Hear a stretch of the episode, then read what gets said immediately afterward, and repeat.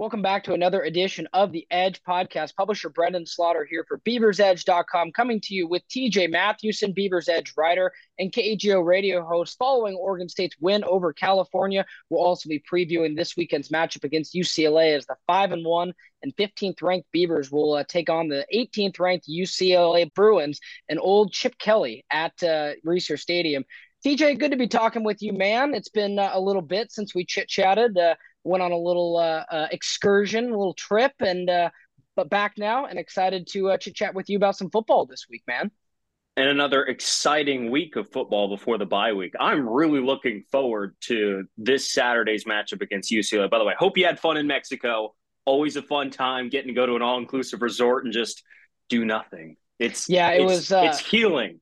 Yeah, it was. You know, shout out to my sister and uh, my now brother-in-law for uh, picking a really good place for a uh, a kind of wedding reception of sorts. It was definitely a, a dream come true for her. And, you know, I'm going to start shedding a tear again here, like my uh, brother's speech at the wedding, but uh, definitely a proud moment for this older brother for sure. And uh, really fun down there. But nevertheless, got a chance to uh, catch the first half of the game through the air, uh, kind of meandered my way through customs and uh, was able to catch the third quarter on my phone as I'm waiting for the bus back to my car, and then ultimately listen to uh, Doc Parker for the fourth quarter with mo- the most important parts of the matchup, including uh, the two fourth quarter turnovers that we'll talk about uh, a little later here in the podcast. But uh, yeah, TJ, you know, not quite the game we expected going into it. Obviously, you know, like you mentioned, I was off last week, but did a lot of my Cal prep work ahead of time. And that was not the game I predicted. I predicted much more of a defensive battle between Justin Wilcox, who I think is a, a solid defensive mind in this conference, and Jonathan Smith and Trent Bray, who, you know, I figured would kind of build on that great defensive matchup we saw against Utah the week prior. So throwing all that out the window, I'm curious just kind of what your uh, what your initial thoughts were from the game.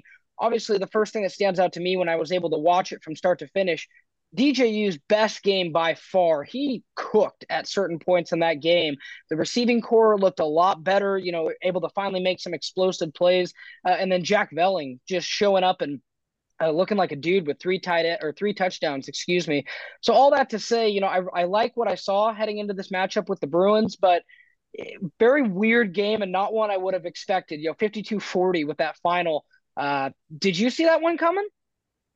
I thought there was a chance DJ would have a good game. You, you look at some of the peripherals of Cal's defense before the game, and I'm like, well, surely it can't actually be this bad. But in pass defense so far this season, Cal ranked outside the top 100 in pass defense mm-hmm. nationally. Those numbers can be skewed, especially when you give up 59 points on the road to Washington. So I'm like, okay, well, there's it, it might not happen, but there's the the potential for it to happen. But then hearing DJ and his radio, his quick radio hit after the game on the Beaver Sports Network, and hearing his energy and his confidence, mm-hmm. I like it. It told it explained everything of why I did. Did you hear it? By the way, I think I Ron did. yes, tweeted it out, and so he was much more fired up, much more energetic than he was in his normal media scrum after the game. He had he had come down emotionally a little bit and was sure. more composed and more like his normal self. But Ron gets his interview first outside the Beaver locker room, and DJ's like, "Man, I think his quote was, yeah, I'm." I'm like I'm turn I was turned up out there like I was fired up having a having a good time with my guys. Yeah. I knew pregame like man I'm I'm about to have a game today.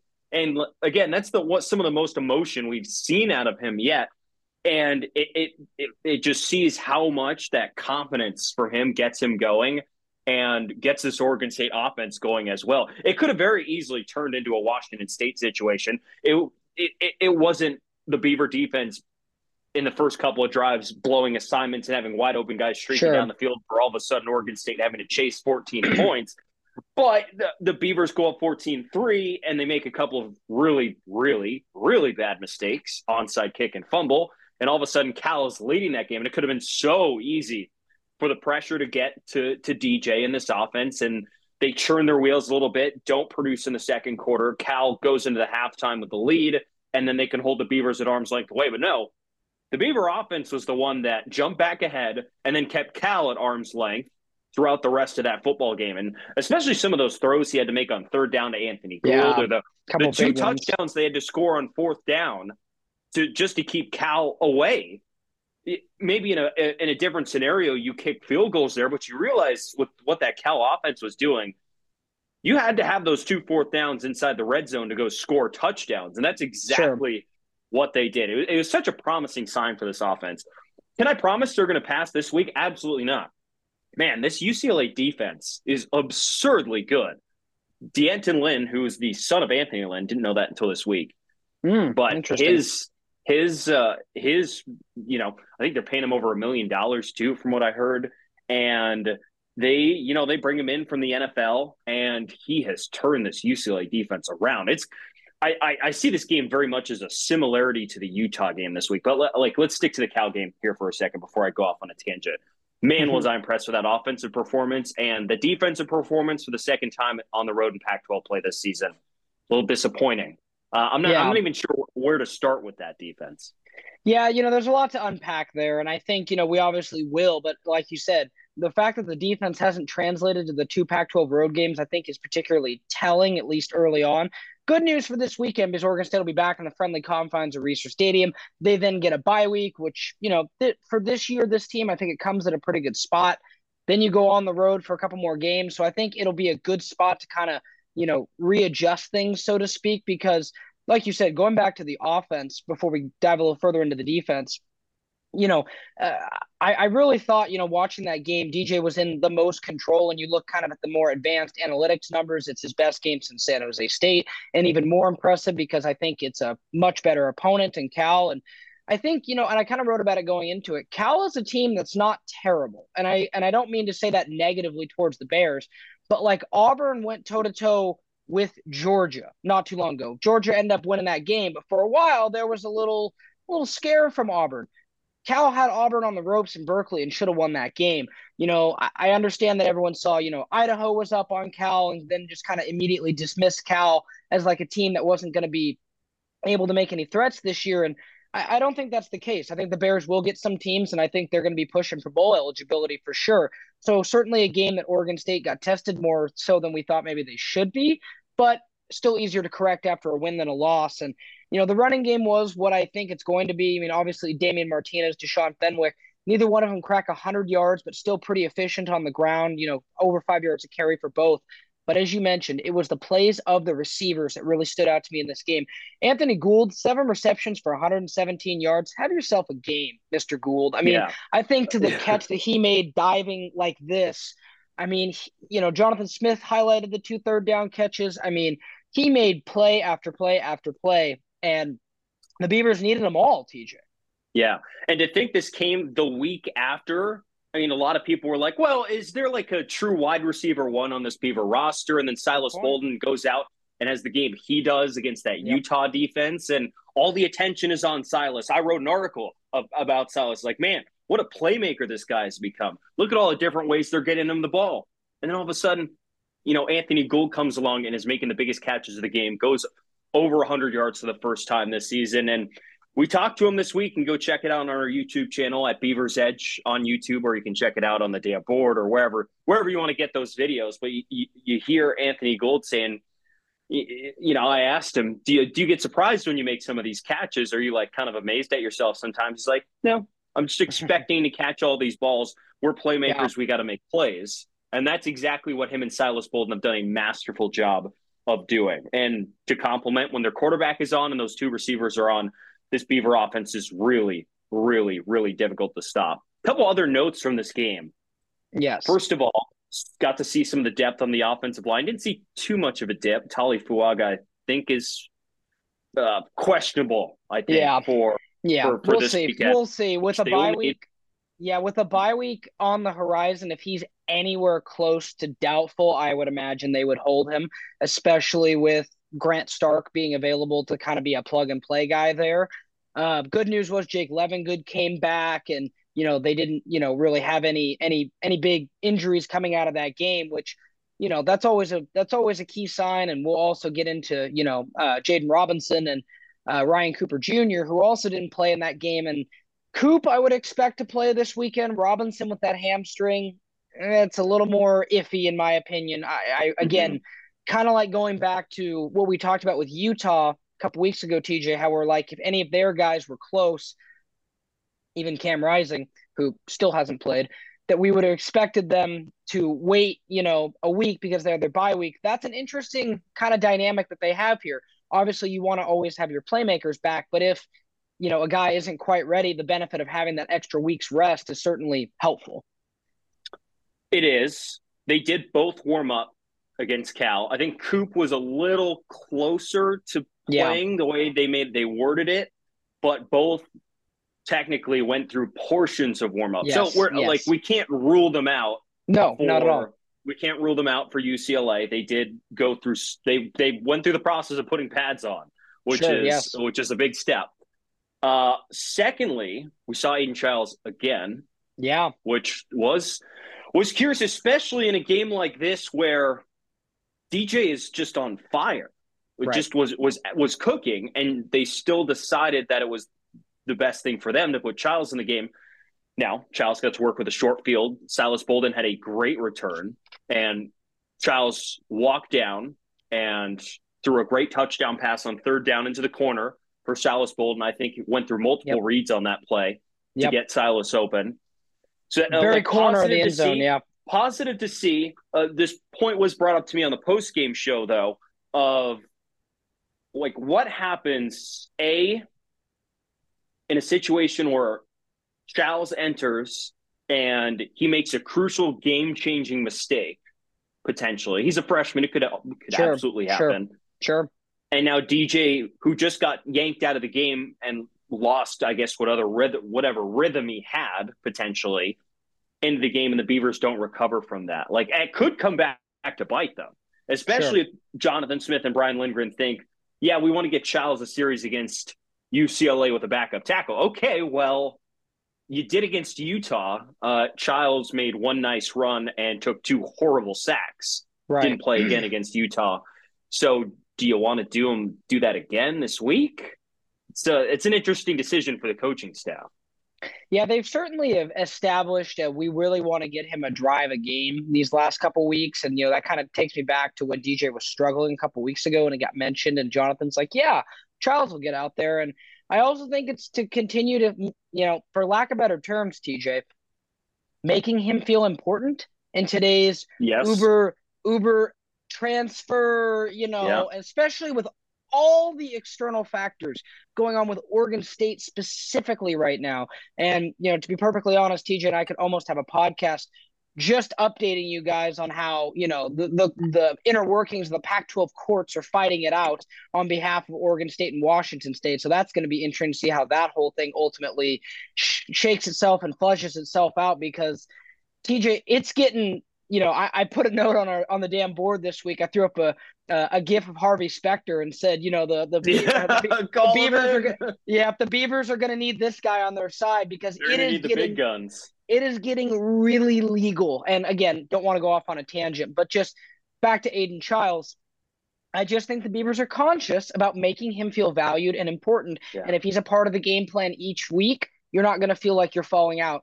Uh, meanwhile, again, I think barring anything crazy, you know, I, I doubt we're going to see much of Ben Gulbranson, if any, this year because I think we've kind of seen that Chiles is officially that number two, and not like that was really a question, but just you know, if there are any quarterback reps behind DJ, we know where they're going to go. And with you on that, you know, again, I think he played something like four or five snaps. So it wasn't really all that much for Aidan Chiles. But when he did, you know, that play where he finds Silas Bolden and goes through his reads and finds him just in the corner of that end zone, very impressive play from the youngster. And again, not like Cal's the most hostile environment. But from what I could tell on TV, it looked like there was a decent crowd there. So, you know, I mean, nevertheless, still an environment for a young freshman that's enough on the offense, TJ. I think we kind of covered it. Got to give Jack Velling his props too. A three tutty hat trick.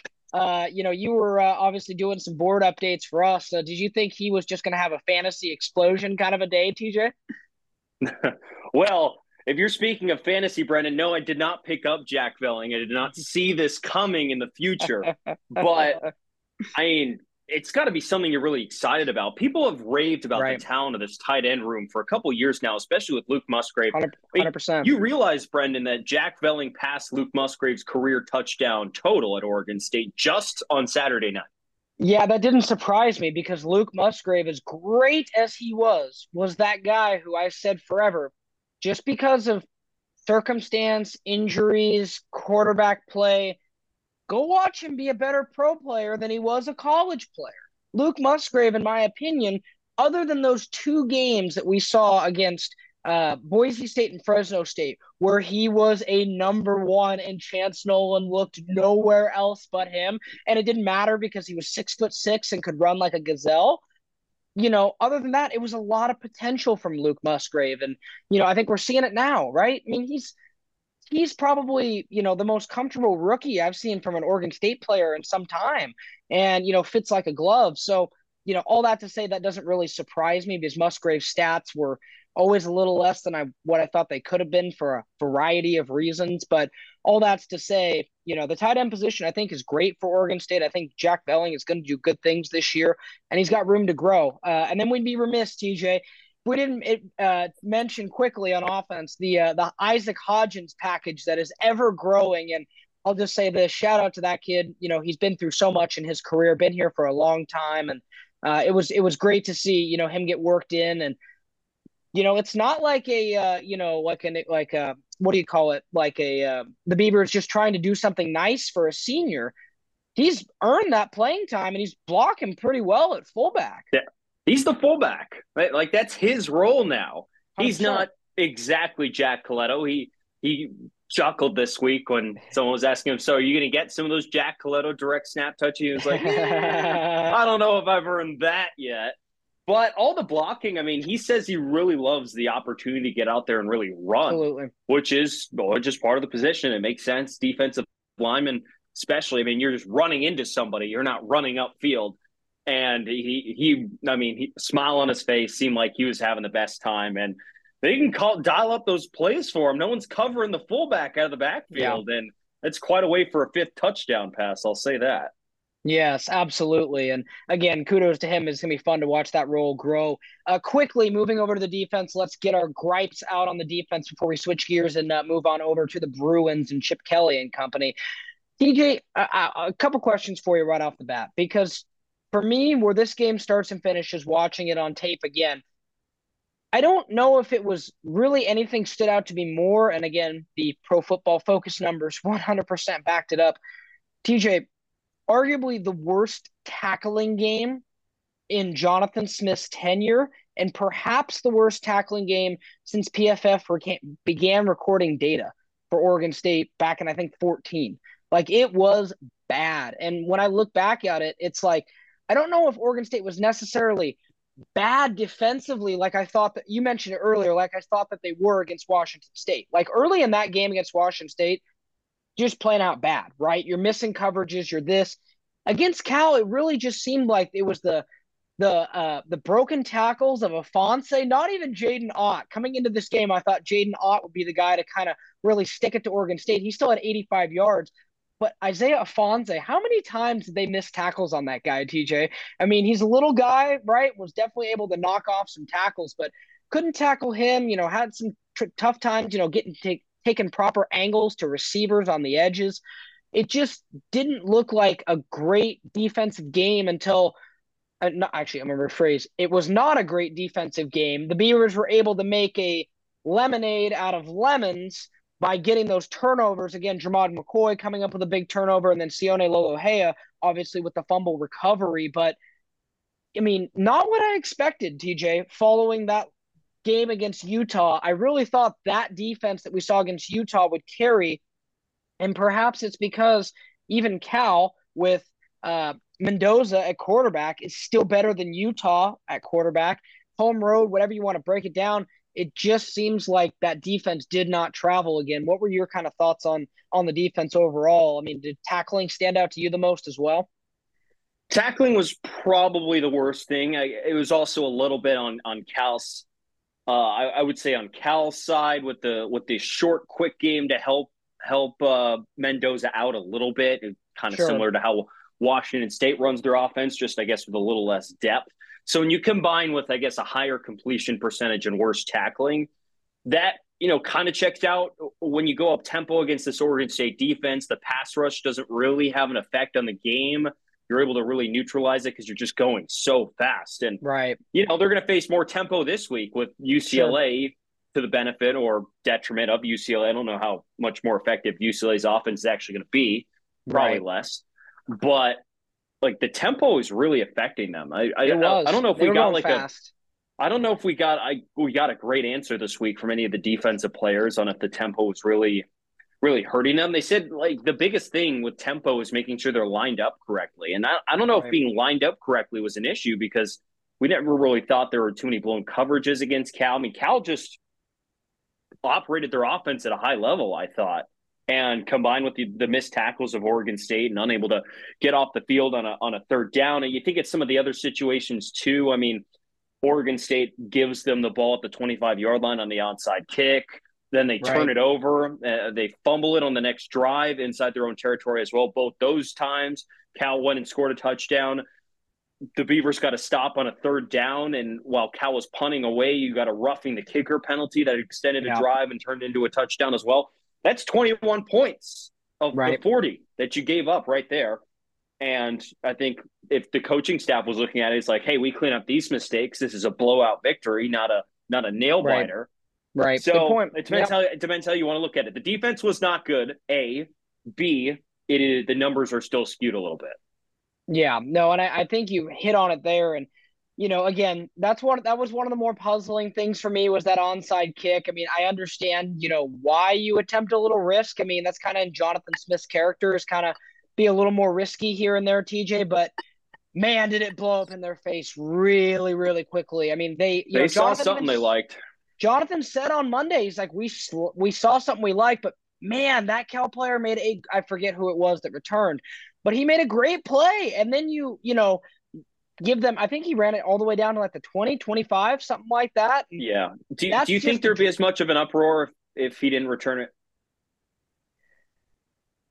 It's a great question. You know, I I don't think so. No, because you know, like when I saw it and, you know, was watching it on TV, I was obviously like, huh, okay, well, it's a little odd, but, you know, Jonathan likes to be aggressive. And I measure every, you know, I, same with the fourth down calls and everything else.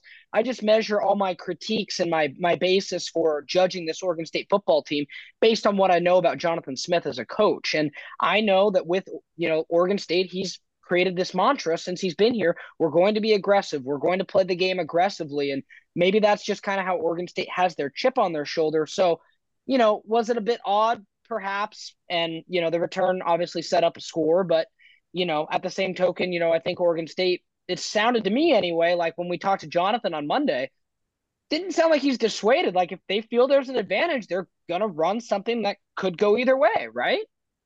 Yeah, why not? Like, again, I, am all like I thought all their fourth down decisions in this game were correct. The sure. onside kick was not executed well. I think people would have less of a problem if, oh, there was a scrum at the bottom of the onside kick and Cal happened to sure. come up with the football. I agree. I, I. I don't think people will be complaining as much. Now it, it's like a worst, worst, worst, worst case scenario when the the return team merely takes it all the way for a touchdown. That's yeah. what you don't want to happen on that. So, yeah, do I think they should have done the onside kick? No, I don't think they really needed to, especially with how they were moving the ball on offense. And but but they did it anyway. And that this is yeah. I think what people want the most is consistency. And Jonathan Smith, throughout all of his calls, has stayed consistent. And hey, look at that. I mean, you you how many games have you won the last two seasons now? 15 right. and 4? Yeah, yeah, is that right? Yeah, 15 yes. and 4. I think people will take the aggressiveness if it if it pays off with a 15 and 4 record. It is better than being so passive that you uh, hand the ball off in your own territory where the other team has no timeouts. You fumble and the other team drives down and scores with no touchdowns remaining. Just naming, not naming any names, of course, but being it may consistent be de- then that it mantra may, is uh, is it may be a it may be a team with a U with a logo that looks like this, but we'll we'll yeah we'll, yeah see. yeah we'll, we'll, see. Except actually, uh, it looks like this now. That's true. That yeah, never never a bad time to take a dig at um, old Mario down there, and that was uh, quite the decision I I saw uh, obviously when I came back this week. But last point in this game, TJ, then we need to get to a little UCLA. Were you surprised at how well Cal was able to run the ball? Cal's passing was Cal's passing, in my opinion. But even in Oregon State's loss to UC or to Washington State on the road, they still didn't let Nakia Watson do much of anything on the ground. Cam Ward, I think, had a little bit of rushing just off top of my head, but I don't think it was anything out of control. And it was still like, well, the secondary, you know, was still the work in progress, but the run defense traveled. I look at this, TJ, they allowed 241 rushing yards in this game. That's going to bring down the average quite a bit because I believe going into the game, of Beavers were averaging about a buck 20 something. So, how does something like that is a part of that? not having James Rawls and Calvin Hart for the first half is a part of that. The success of just Cal's game plan, because that to me defensively was the biggest step back because the run defense still traveled even in that loss to Washington State and wasn't an area I would have expected to be a bit of concern in this matchup. Yeah, missing Rawls, missing Calvin Hart, but we've already highlighted the tackling.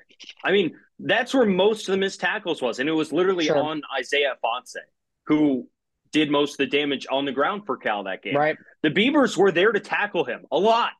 Yep. Very often they were in the hole waiting to tackle him, and he would bounce off and go around whoever tried to tackle him.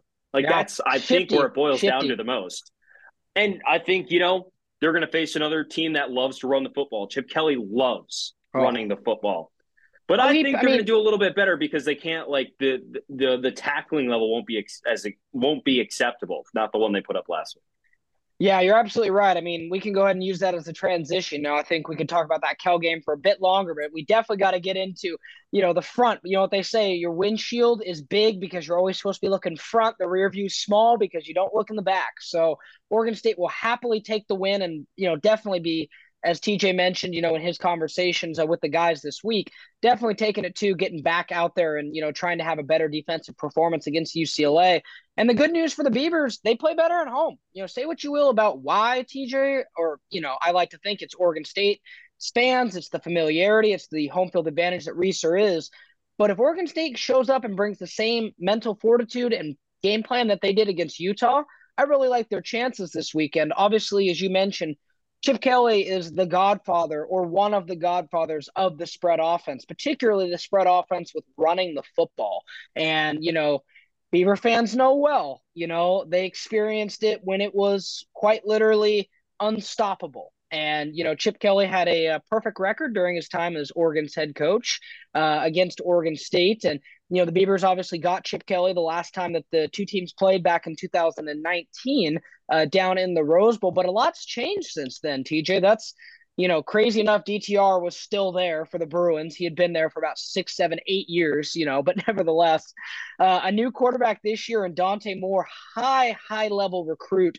Uh, Dante Moore was likely going to be playing in Eugene this year if it hadn't been for Bo Nix coming back for his senior year. So, uh, you know, one situation benefits somebody else. And obviously he comes in, not the starter right away, but has taken on the job. And, you know, like any other freshman, I think the benefit for Oregon State in this game is that he's a freshman and is going to be you know, playing in a road environment, and that's still something he's kind of getting his feet wet with and experience with.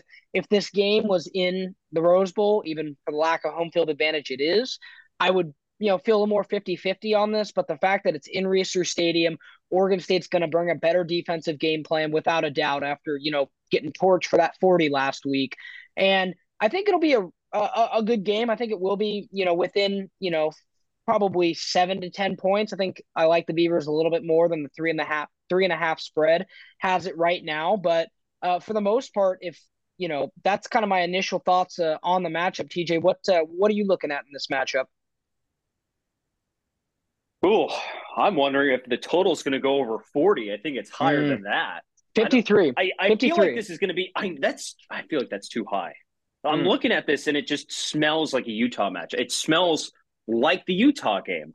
It Look, does. You're going to be on the other side, and you're going to have an inexperienced blue chip quarterback. Yep. Who in conference play has struggled. Hello, Nate Johnson. Everybody? No, actually, no. It's Dante Moore. both both have done the same. Dante's a little bit better of a passer, but you know Dante completed what forty four percent of his passes against Utah, and then fifty percent of his passes against Washington State. Two pretty good defenses. Uh, but now he's going to be playing in the okay, I got to give Rice Eccles its credit. So I'll say second hardest environment. Yeah, he'll, for sure. He'll step in. he'll step in this season, and his offense scored a grand total of seven points at Rice Eccles Stadium. It was, it was tough for him, and it's going to be tough for him at Reser Stadium. It's going to be loud. They're going to be. I think the Oregon State defense is going to be super aggressive because they yeah. they got to get in his face. They got to get him to see things and, and, be confused about what he's seeing yeah, down the field. For sure, and it's been evident in these conference games. He's thrown a pick six in each of his two conference games, each mm. of two so far. So it's he hasn't been great at at at protecting the football.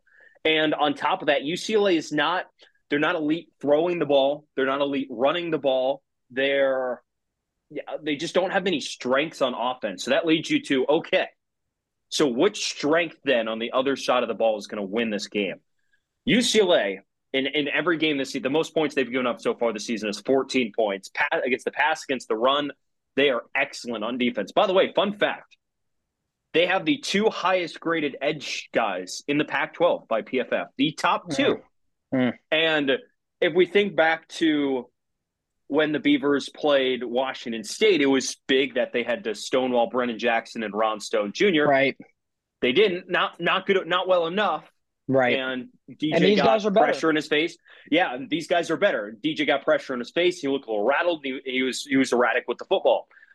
Then that's similar to Utah, where but the Beavers were able to take advantage of a bad quarterback on the other side and eke right. out that win, get a couple of plays or two from Silas Bolden. I think that's what that game this game's going to come down to. I mean, the Beavers need to make a player two on offense, just a player two against this UCLA defense, and then you need to make Dante Moore's life a living hell. And then I think you come out of this with a victory. I don't think it needs to be flashy. I don't think you need to hit a certain benchmark running the football. I think the Beavers are probably going to struggle, similar to what they did against Utah running the football. They're not going to hit their season mark on the ground, but they make some plays. They execute. They don't turn the ball over. I think they'll be okay.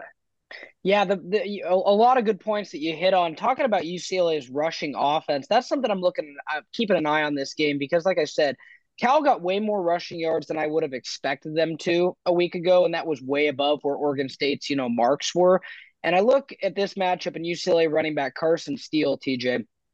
He had 30 carries last week against the Cougars for 141 yards. No touchdowns. I, I get it, you know, 4.7 yards per carry. But I imagine, you know, you talked about the running. I, if I'm Chip Kelly, I'm definitely going to be looking to expose that Oregon State run defense in the same way that it was exposed against Cal. And again, like you said, part of it's missed tackling, maybe not exposed, that's the right word, but regardless, the yards were still allowed.